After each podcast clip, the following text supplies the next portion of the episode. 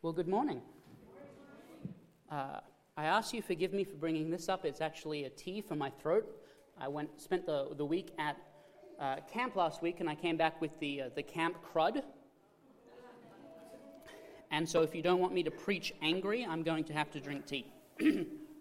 I can preach angry if you want. So, if you have your Bibles, please open them to First John. First John. Uh, it's on page uh, 1021 of your Pew Bible if you have one of those. Uh, if you don't have one of those, I can't help you, but the first uh, epistle of John and starting in chapter 2. We're going to just briefly go out over what we've learned in the previous weeks uh, of this sermon series, just sort of recap. So, previously, what we learned was that John, who wrote the Gospel of John, is also the author of 1st, 2nd, and 3rd John. Uh, I went over some of the things with you that showed that. Ooh, it's warm up on this stage today. Uh, and so, the, John, the author of the Gospel, is also the author of the letters. I'm waiting for this slide to slide. Okay. All right, we're good. Uh, and so it's all, he's also the author of the letters. Uh, in addition to that, these letters are not written like any of the other letters in the gospel in, in the uh, in the New Testament, but rather these letters are written uh, more like a sermon than a letter. And so, where Paul really introduces his writing, saying, "I'm Paul, I'm a servant of God. This is me. This is what I do. Here's why I'm writing to you." Uh, we don't find that in the letters of John. In fact, we find them structured more and more like a sermon. Uh, in addition to that, it is likely written uh, to the church in Ephesus. And so the book of 1st, 2nd, and 3rd Johns were more likely written to this particular church to combat some of the heresies that were popping up in this church, mainly Gnosticism, which is a uh, belief in. Uh, essentially that knowledge can save you apart from Jesus Christ, that they have a special sort of uh, amount of knowledge, and if you come into their cult, they'll give you this knowledge, and then that knowledge will save you rather than the saving work of Jesus Christ. And so these letters were specifically written to these churches to combat the rise of Gnosticism. So that's what we learned a couple of weeks ago, but last week, when Cadet Shelby brought the message, uh, we learned that there is such a thing as absolute truth and that it belongs to God's. So, God's absolute truth was the entire point of last week's sermon, and I encourage you to go online and listen to that one if you missed it. I'm not going to recap it because I won't do as good a job as she did. So, that was last week, and so this week we're going to launch straight into 1 John chapter 2, and we're going to start with verse 1. And so, if you have your Bibles, I encourage you to follow along, but this is what God's word says to us. My little children, I am writing these things to you so that you may not sin. But if anyone does sin, we have an advocate with the Father, Jesus Christ, the righteous. And so the way that I like to preach is to go essentially verse by verse through uh, what we read. And so we'll deal with verse 1 before moving to verse 2. And a couple of things that I found really interesting is he says that I'm writing these things to you that you may not sin. And I find that very, very interesting. Uh, the reason that I find that interesting is that John's, uh, the implication of John's statement is that we can avoid sin if we choose to. I'm writing to these things to you that you can be aware of what sin is, and so that when you identify sin, you can go around it, or in fact, you can boycott it. Let me throw that up. Ha ha! I love the days when my actual control thing works up here. Most days it doesn't. Today, God loves me. Uh, he loves me all the time. You understand what I'm saying. I'm a little tired as well from camp, so you'll have to just go with my really bad jokes, then just deal with it. Uh, so the implication here is really, really interesting that John says is if you follow what God tells you to do, you can avoid sin. You can see and identify sin and then go around it. Uh, you can see sin and decide, nah, not today. You can identify it, and you can get to the point in your life when sin comes along, you can see it, identify it, and actively resist it. Now, I find that really interesting. And I've got an example of, not particularly of sin, but uh, I want to preface this that we have this covenant together that when I tell stories of my wife, you don't go blabbing, right? Do you remember this covenant? Some of you are bad at keeping it. But I want to tell this story because it, it, it sort of goes along with it. I love my wife, She is allergic to gluten, dairy, and soy. Everything that is good in life, she is allergic to. There are some days when she gets cravings for the food because we only found out about her allergies a couple of years ago, so she remembers how good mac and cheese tastes, right? Like she's still got those memories. And so uh, a couple of weeks ago, she started getting a craving for Panda Express. Now, with all the world of opportunities around you to eat good food, I don't know why she got a craving for, for Panda Express, but she did. And I'm not joking. She came to me on, I want to say it was a Tuesday, and said, I want Panda Express. And I laughed at her and said, No, because I know she's allergic to it. She says, Yeah, but I just got to get it out of my system. No, you're allergic to it. Wednesday, she comes back to me and says, I've thought about it, and tonight I'm getting Panda Express. And I said, No, you're not.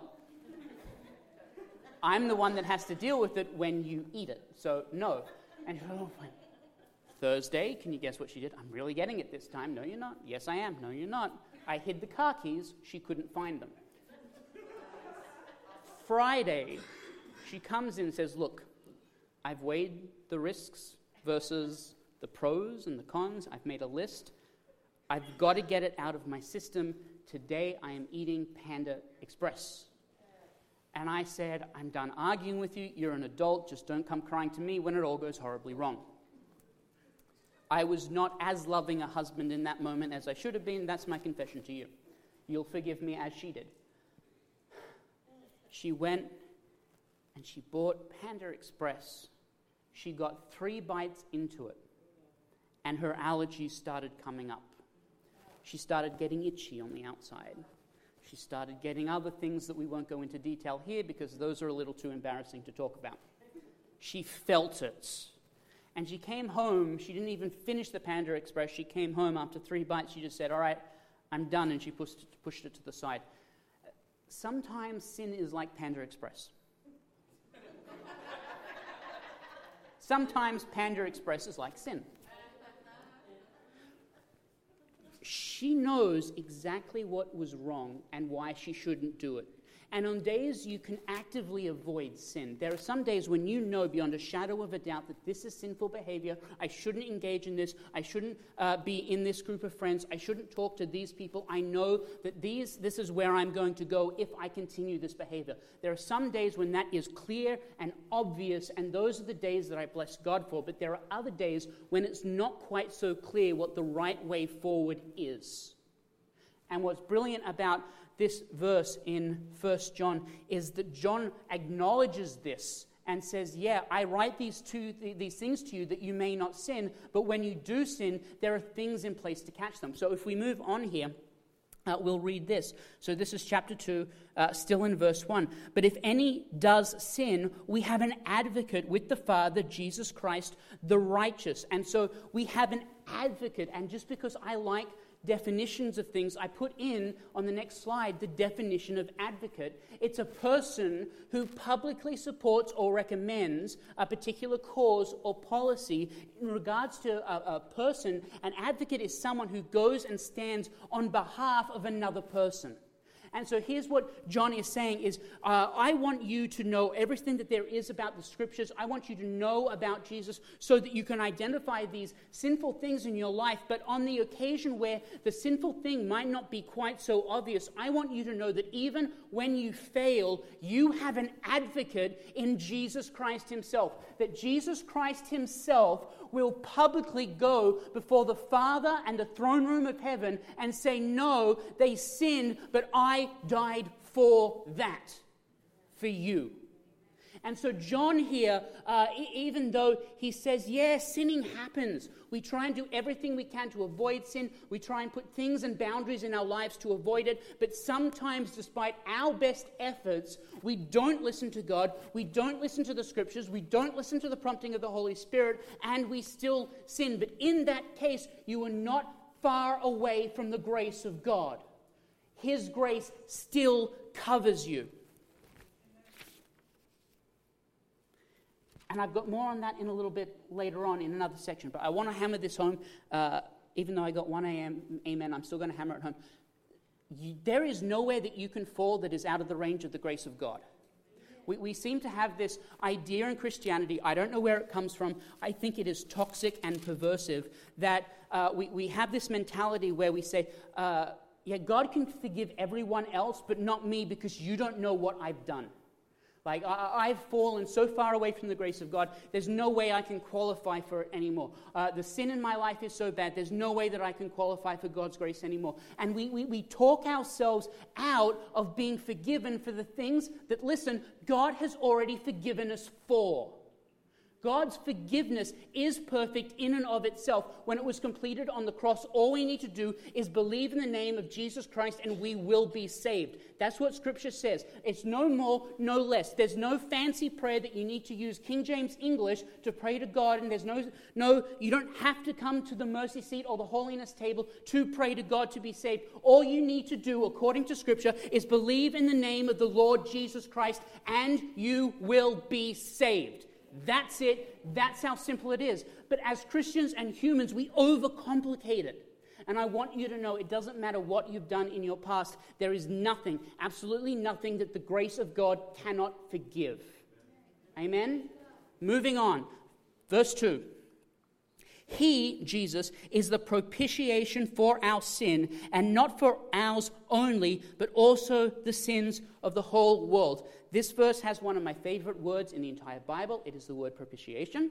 I know I've talked about this before, but for those that are new, we'll go over it just a little bit. The word propitiation you won't find in most translations of the Bible uh, because not a lot of people know what it is, and so instead it's usually translated uh, as atonement.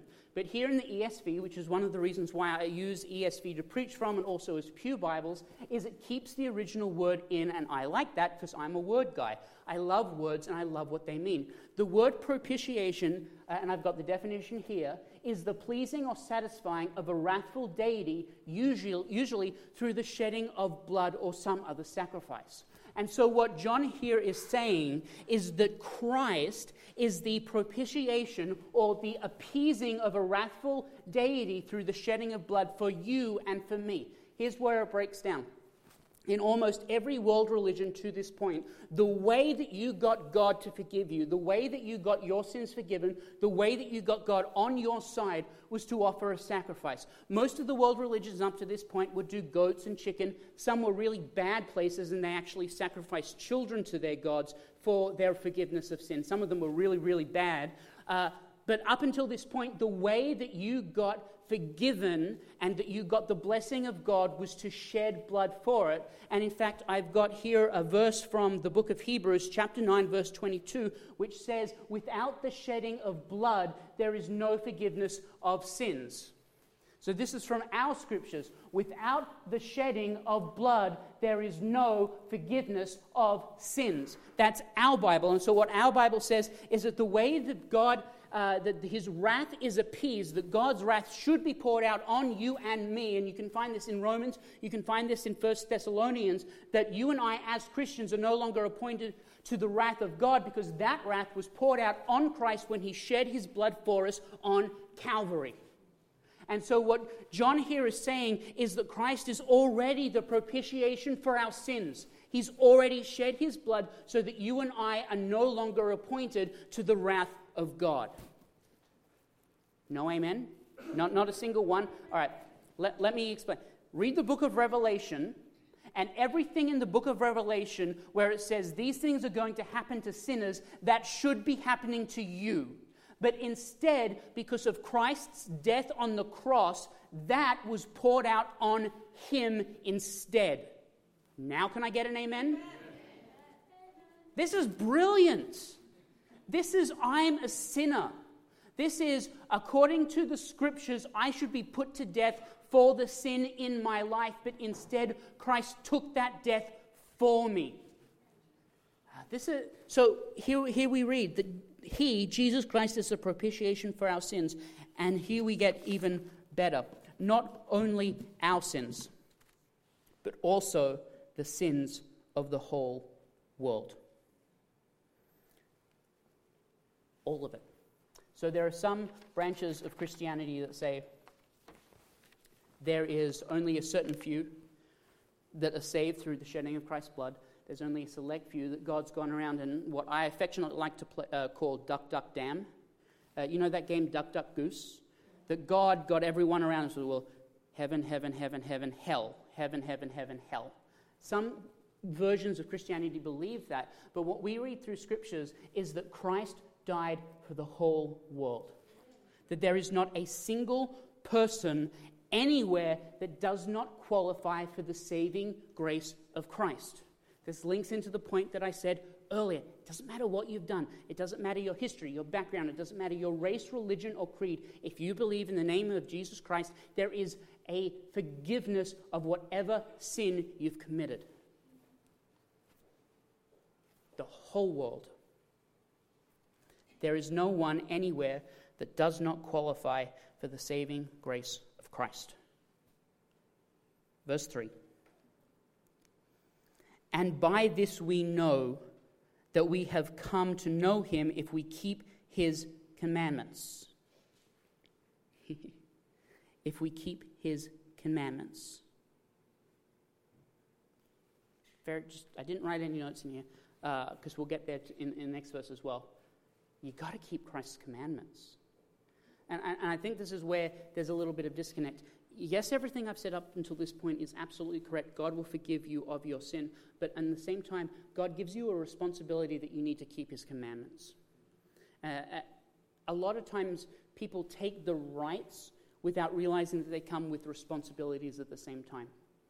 You have the right to uh, freedom of speech.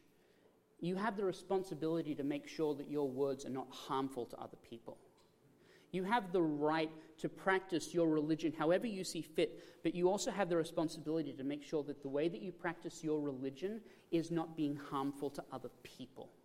And, and so there's sort of this disconnect. And it, it, I had it growing up and so I know it's been in the world for a really long time, so I don't want to blame this generation, but eh, there's a lot in this generation that, that do this as well. When you get a right, you also have to understand it comes with a responsibility. And you also have to understand that the rights that you're guaranteed in this country are not rights that are recognized the world over.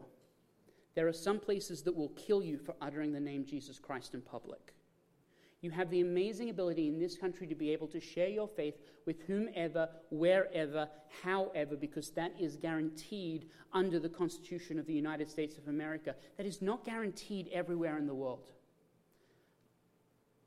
So use it while you got it, right? Use it while you got it. Anyway, moving on. Where am I? By this we know that we have come to know him if we keep his commandments. Whoever says, I know him, but does not keep his commandments is a liar, and the truth is not in him. Uh, the Bible says if you don't keep the commandments of Christ, you're a liar. Now, this is not one of those things.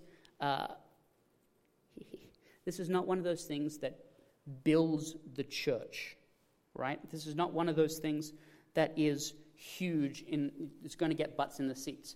Because um, a lot of the times what we do is we try and make excuses for not following the commandments of christ in scripture. There's sometimes we, we try and make excuses for not doing the things that god expects us to do. Uh, let me explain. Uh, there's this really annoying bit in scripture when jesus said uh, those that are thirsty give them a cup of water in my name those that are hungry, give them something to eat in my name. If they're naked, give them clothing. If they're in prison, go visit them. Uh, those aren't suggestions. Like, I know that sometimes we look at it and we're like, oh, yeah, that's a really nice verse. Let's sing it at youth councils and then we'll go home and do nothing. Like, I know that they, they're, those aren't suggestions.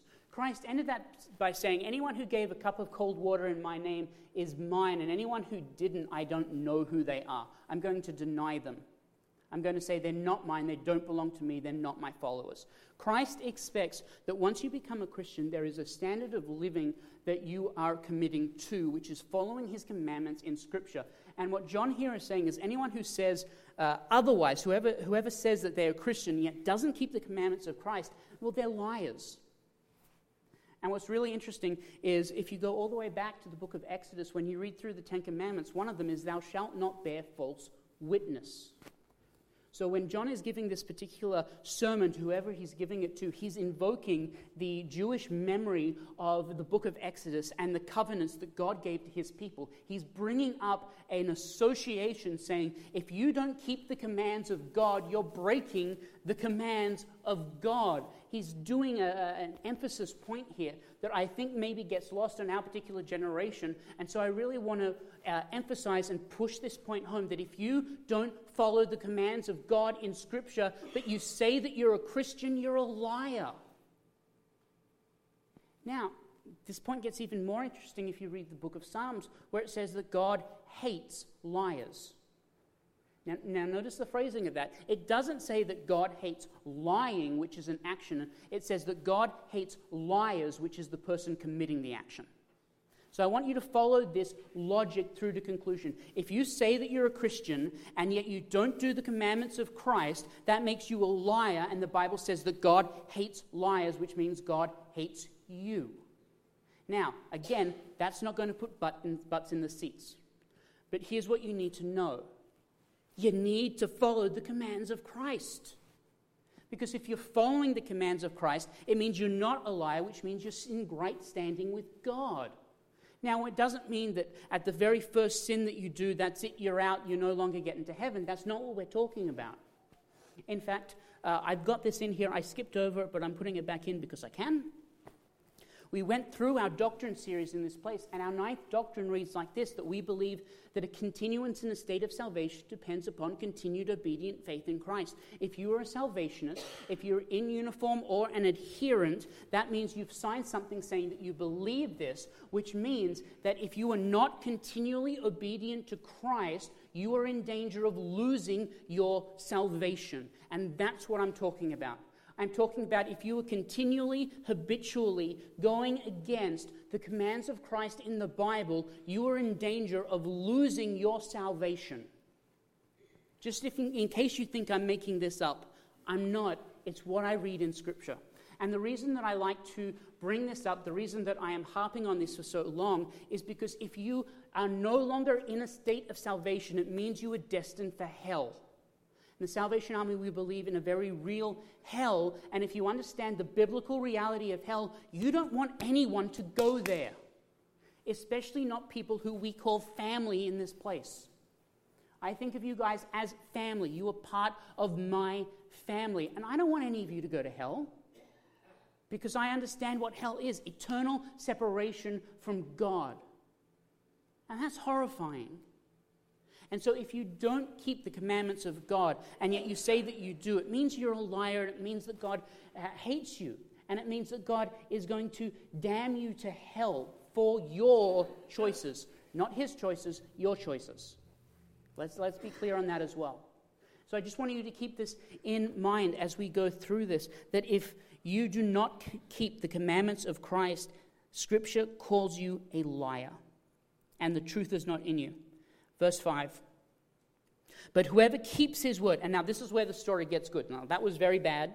That was very downhill, and, and we brought the mood down. Let's get the mood back up because there is a but. And I love the buts in Scripture because it means, but there's good news coming. This is the bad news. This is the warning news. This is the bit that you need to keep your eye on, but there's something good coming. So let's get to the something good. But whoever keeps his word, in him truly the love of God is perfected. The love of God is perfected. The love that God demonstrated through the death of Jesus Christ is perfected in you. The demonstrations of love to the people around you are perfected. By this we may know that we are in Him, and this is our assurance of salvation. This is, uh, people say, well, if you can lose your salvation, how do I know that I'm saved? Here it is. This is your assurance that if you follow the commands of Christ, God's love can be perfected in you, but also we are then in Him. That you and I can stand firmly in the knowledge of our salvation through the death of Jesus Christ.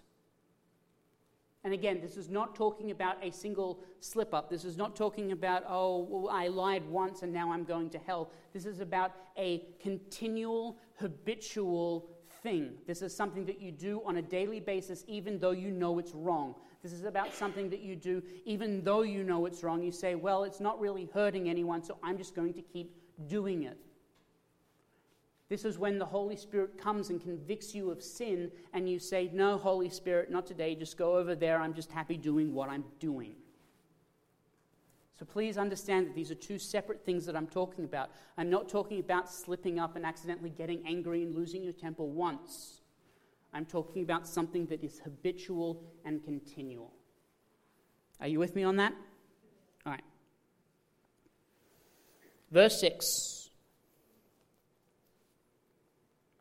Whoever says he abides in him ought to walk in the same way that he walked. For some reason, my final points have a, a map behind them.